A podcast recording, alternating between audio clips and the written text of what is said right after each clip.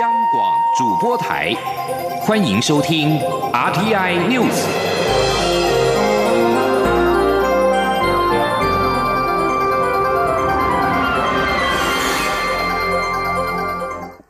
各位好，我是主播王玉伟，欢迎收听这节央广主播台提供给您的 RTI News 新闻。首先带您关注，蔡英文总统今天在总统府接见瓜地马拉国防部长纳尔达。总统在致辞时表示，这几年台瓜官员互访密切，并且为双方培育军事外交人才。他期待未来透过更多交流，让两国建立更紧密的伙伴关系。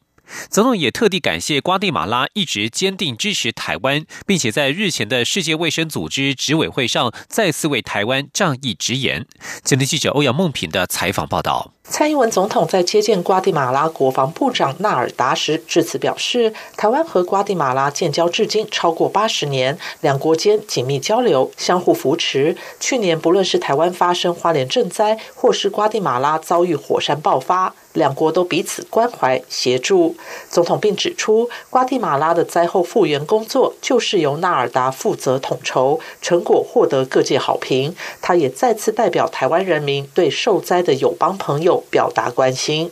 总统表示，这些年来，两国官员互访密切，并为双方培育军事外交人才。他期盼两国未来能够建立更紧密的伙伴关系。他说：“这些年来，除了我出访瓜地马拉，呃，以及去年访问巴拉圭，有机会跟莫拉雷斯总统再度会面，两国官员的互访也非常的密切。啊，就像我们的军事学员到彼此的国家受训。”为双方培育军事外交的人才，我们也期待未来透过更多的交流，建立两国更紧密的伙伴关系。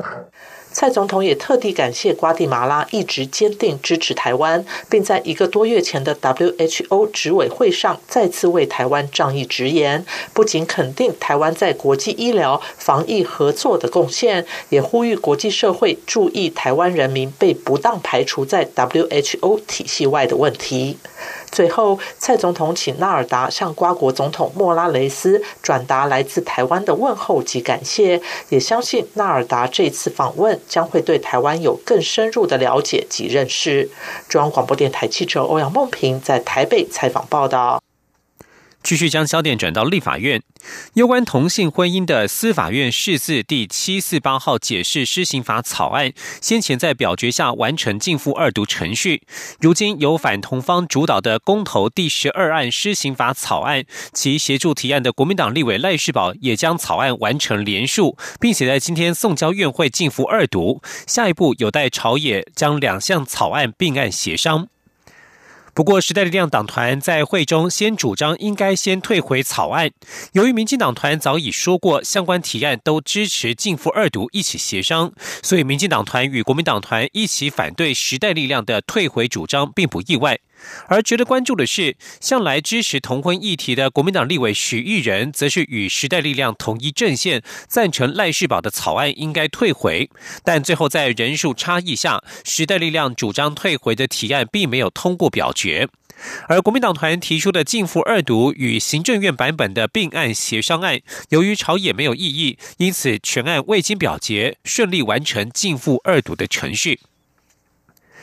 另外，时代力量立委徐永明今天举行记者会，表示他支持行政院修正刑法相关条文，严管聚众斗殴。不过，有鉴于实务上聚众斗殴多半是以社会秩序维护法送办，因此他将提案修正社违法第八十七条，将罚金的上限拉高为新台币两万四千元。他并且呼吁法官不要再轻判，以发挥贺阻效果。前天记者刘品熙的采访报道：为了贺阻聚众斗殴事件频频发生，行政院院会十四号通过修订刑法第一百四十九条与第一百五十条，将公然聚众的定义明确化，并提高罚金上限到新台币十万元。而为了避免外界误解修法会影响到集会游行自由，因此行政院决定不修正社会秩序维护法。时代力量立委徐永明十五号上午举行记者会，指出，根据警政署的统计资料，近五年的聚众斗殴事件逐年攀升，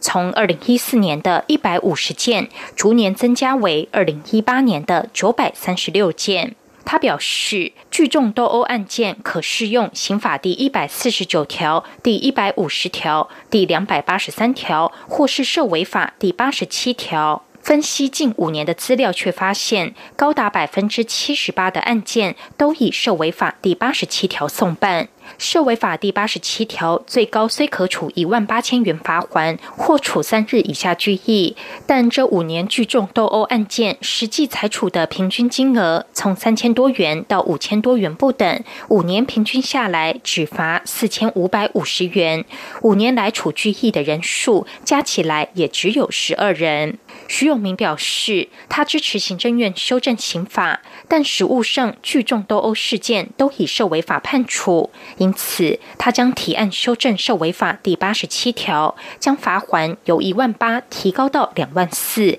以达贺阻效果。他说：“我们的修法比较简单，好，就是从社会违法第八十七条，把这个罚金从一万八好加到两万四，好，那为什么只有两万四，不像刑法这边十万？哈，因为这牵扯到社违法其他好整个法条的这个结构的问题，好。”徐永明也呼吁法官必须重视这个议题。如果判处过轻，只是累死警察，也可能导致变相鼓励聚众斗殴。央广七九刘聘熙在台北的采访报道。继续关注的是两岸焦点。台湾籍中国大陆全国政协委员林友诗日前在全国政协会议当中表态支持两岸统一，引发国内讨论与争议。内政部今天表示，国人林友诗担任中共政协第十三届全国委员会委员，已经违反了台湾地区与大陆地区人民关系条例第三十三条第二项不得担任中共党政军职务的规定。依该法第九十条第三款的规定，裁处新台币五十万元的罚款。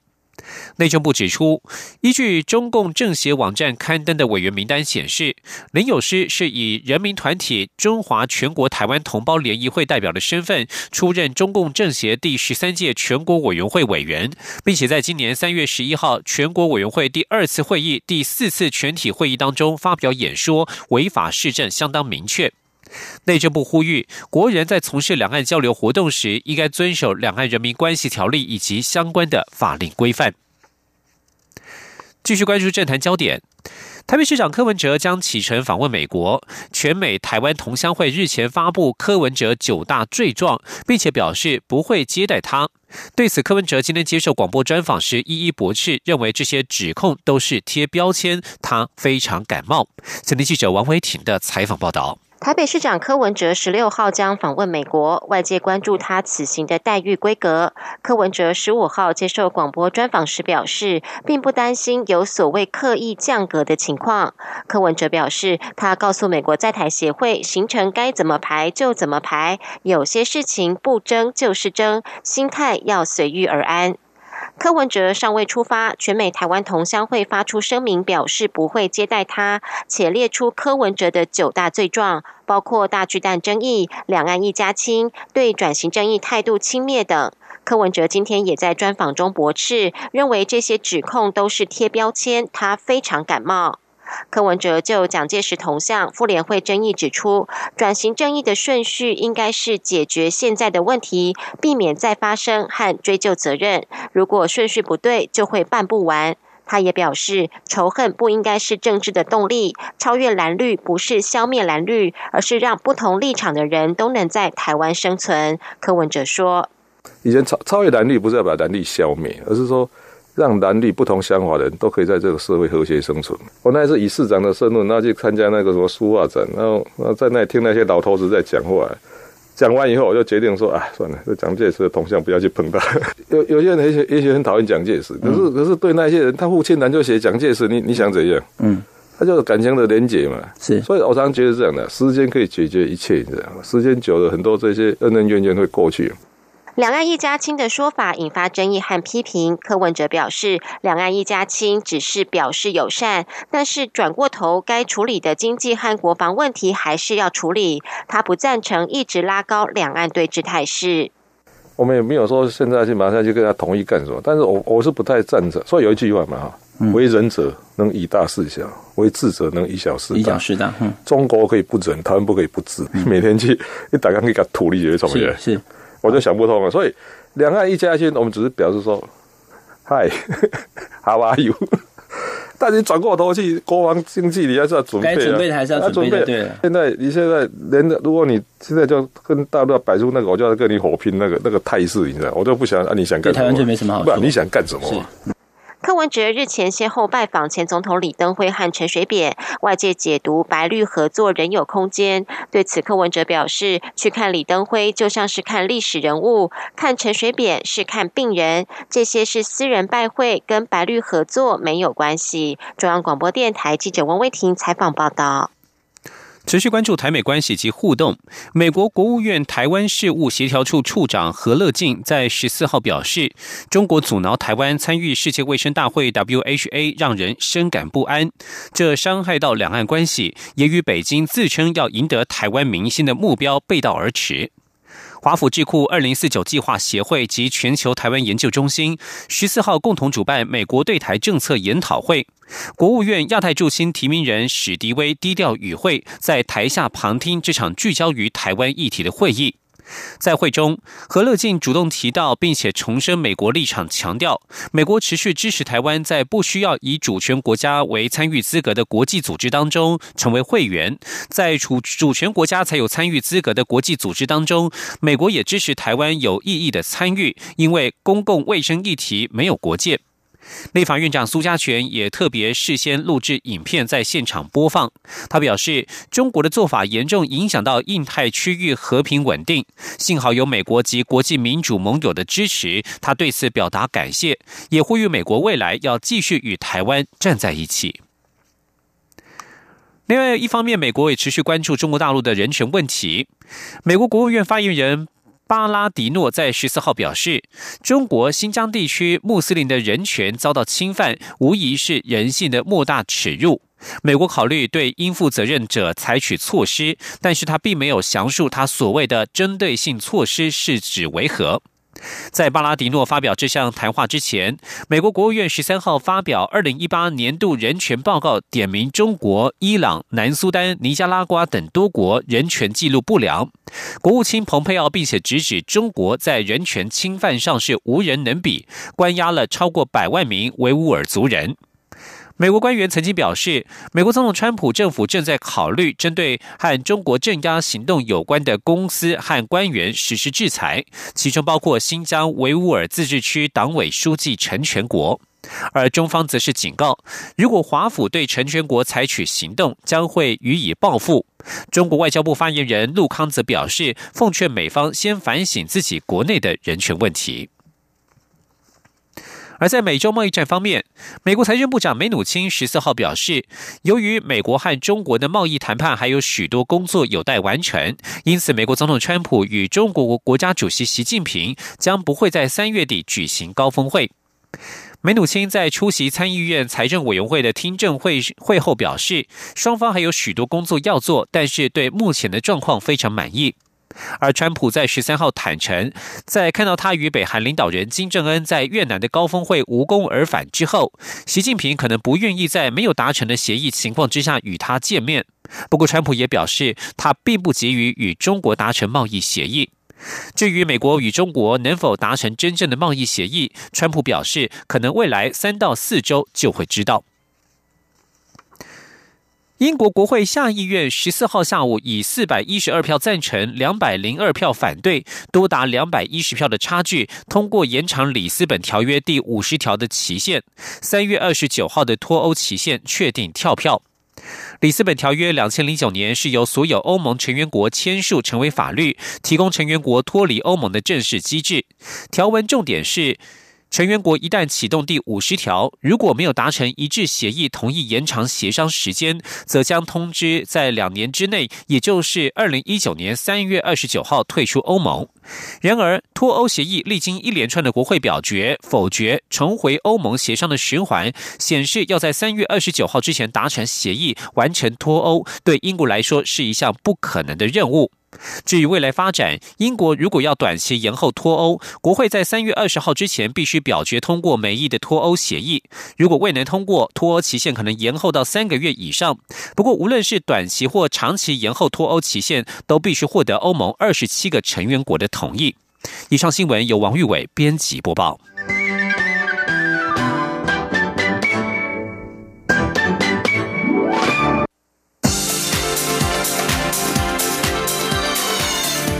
是中央广播电台台湾之音，欢迎继续收听新闻。欢迎继续收听新闻，我是陈怡君。蔡英文总统今天接见二零一九年亚洲华人团体会议与会侨领以及代表。总统表示，台湾全力推动新南向政策，就是要加深与印太国家的交流，打造更坚实的伙伴关系。他并且希望借重侨界的力量，协助开启台湾与东协、南亚等国家更广泛的对话。记者欧阳梦平的报道。蔡英文总统十五号上午在总统府接见二零一九年亚洲华人团体会议与会侨领及代表。他在致辞时，首先感谢在座侨领在当地侨界积极贡献与服务，凝聚侨胞支持台湾的力量，也在国民外交上做了许多努力。总统指出。这段时间，台湾持续面对许多经济及外交上的挑战，像是全球经济成长趋缓以及美中贸易冲突的变数。在全球局势变动下，他要感谢侨界领袖对台湾持续保持坚定的支持。总统也说明，政府近来全力推动新南向政策，就是要让台湾与印太国家打造更坚实的伙伴关系。他希望借重侨界的力量，协助台湾与新南向国家开。开启更广泛的对话，总统说：“新南向政策呢，就是要加深台湾跟印太国家的交流，积极展开人才、教育、文化、观光等多多面向的合作，打造更坚实的伙伴关系。那各位长期在海外跟深耕发展，拥有深厚的国际的人脉，那我们也希望借重各位的力量，协助政府开启和东协、南亚等更广泛的国家的。”呃，对话，那么继续共同创造区域的发展跟融繁荣。此外，总统指出，在台湾政府也持续推动许多重要计划。在产业发展部分，五加二产业创新计划已经创造许多亮眼的阶段性成果，有越来越多国际厂商以资金或技术投资台湾。台湾不论是在无线传输或是太空科技方面，也都有打世界杯的实力。他希望侨界领袖能够继续把台湾的声音带往世界，让台湾能够勇敢执行与。与世界同行。中央广播电台记者欧阳梦平在台北采访报道。行政院长苏贞昌今天在立法院答询的时候表示，行政院所提出的司法院释字第七百四十八号解释施行法草案，完全是依照大法官释宪与公投的结果。希望立法院能够尽快在五月二十四号以前完成三读，因为没有现实通过，未来同性登记结婚恐怕会出现大乱。记者肖兆平的报道。为了回应大法官释宪与公投结果，行政院已经将攸关同性婚姻权益保障的司法院释字第七十八号解释施行法草案送交国会，相关对案也完成进复二读程序，就待朝野进一步协商。行政院长苏贞昌十五号答复时代力量立委林长佐时，再度表示，现行民法规定婚姻组成就是一男一女，但大法官解释认为，这并没有。保障同性别的婚姻自由，而公投结果则显示不能修改民法，要立专法，所以行政院不动民法，改提出能保障同婚自由的专法草案。苏贞昌进一步表示，如果立法院无法在五月二十四号以前完成三读，不仅违反了大法官视线，更会引起社会大乱。他说：“如果那不通过，叫大法官。”解释的讲，那无要立法通过，那么同性性别的两个人，伊就可以转去登记。照民法就去登记，安尼等到会大乱。就较公道，就讲迄落，讲小可各有迄落汉格啦。就敢若讲你迄落公道的结果，我无法度迄个遵守嘛。是啦，所以民法是民法的规定，拢无改变；专法是专法的规定，有照大法官的解释。民法与专法最明显的差距就在于收养制度的差异，这也是林长佐关切的议题。林长佐指出。政院草案只提到继亲收养，但基于平等权，其实异性与同性婚姻的收养规定应该一视同仁。苏贞昌解释，民法对婚姻、收养、继承等权益是各有篇章。但大法官视线是针对婚姻篇，所以专法也需对应婚姻。他说：“所以解释是婚姻呢，啊，所以咱定出来这个专法七十八号解释是名法是就婚姻这个来，并无包括收养但。”因为婚姻当成婚姻这两个人，其中一方如果早都已经有囡仔，为着保障这个囡仔的权益，所以咱有这个嫁亲收养。林长佐表示，收养有很严格的评估把关机制。如果同婚者也能通过评估，却因为法条而不能收养，并不公平。未来一定会在协商中提出主张。苏贞昌则是没有对收养提出看法，但他说要让社会进步，有时不能一步到位，应该先从无到有，再慢慢把制度建立得更好。中央广播电台记者施兆平采访报道。社会团体长期呼吁跟踪骚扰防治法的立法。国民党立院党团今天与现代妇女基金会共同举行记者会，强调这个法案经过三年的时间，目前已经完成朝野协商，但民进党团却至今迟迟不愿签字，拖延法案的立法程序。他们呼吁民进党团应该尽速完成社会期待。对此，民进党团总召柯建明则说：“他明白社会的期待，但因为涉及基层远景人力不足的问题，还需要严拟相关配套才能够处理。”记者刘玉秋的报道。世新大学英文系大三陈姓男学生因长期追求实性学妹，多次死缠烂打、跟踪骚扰对方，仍追求不成，最后竟杀害了实性女同学，震惊社会。妇女团体不断倡议，应尽速完成跟踪骚扰防治法，保障妇女安全。国民党立院党团十五号也和现代妇女基金会共同举行记者会，强调此法历经三年时间，已在内政委员会完成初审，并经过朝野协商等程序。但民进党团却在最后关头不愿签署朝野协商结论，导致此案迟迟无法进行二三读。国民党立委黄玉敏呼吁民进党团不要再档案，应优先审查此法，让现在处于被跟踪骚扰的妇女得到完整的保护。因为这一部法案的通过，那比较重要的是有关于警方他受理这样的案子之后，他可以帮。为期两个月的警告命令，具有强制性，去限制这个跟踪骚扰人，然后心理上可以得到相对的安全感。另外，也可以跟法院申请防治令。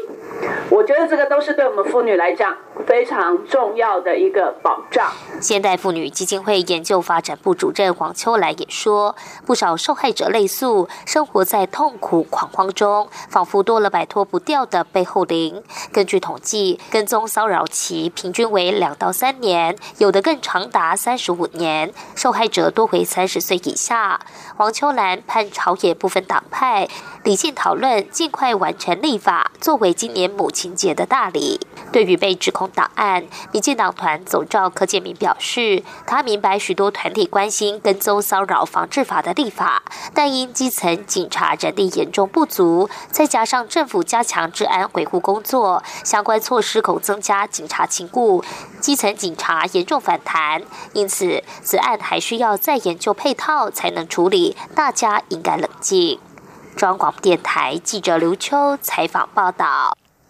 选举的相关消息：新北市第三选区、彰化县第一选区、台南市第二选区以及金门县选区立委的缺额补选，明天将要进行投票。中选会今天表示，根据以往的补选经验，投票结果将会在晚上八点之前出炉。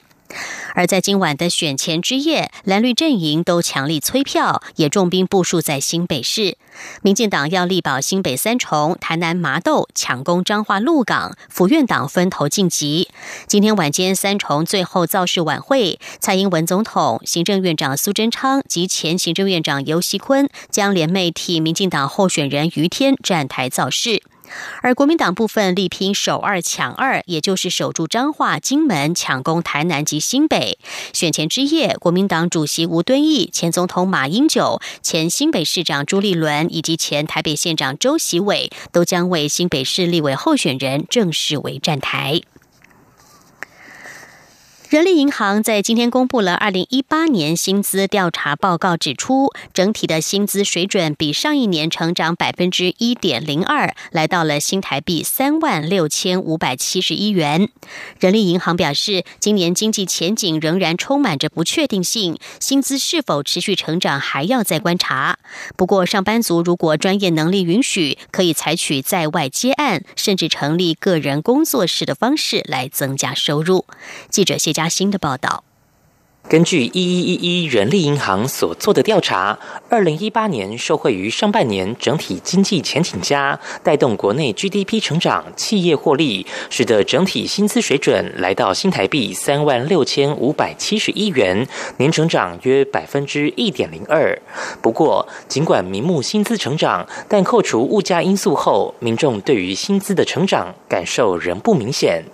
调查指出，二零一八年起薪最高的产业是资讯科技业，起薪三万五千一百四十三元。若以职务别而言，则是光电 IC 与电子通讯工作的含金量最高，起薪有三万八千九百一十六元，领先其他十九类职务。至于政府去年投入三十二亿为教授加薪，推动玉山学者高教生根计划弹性薪资，教授学术研究加给提高百分之。十等三个方案，以连带提高学术研究人员的从业待遇。入行起薪三万六千四百七十九元，年成长接近五个百分点。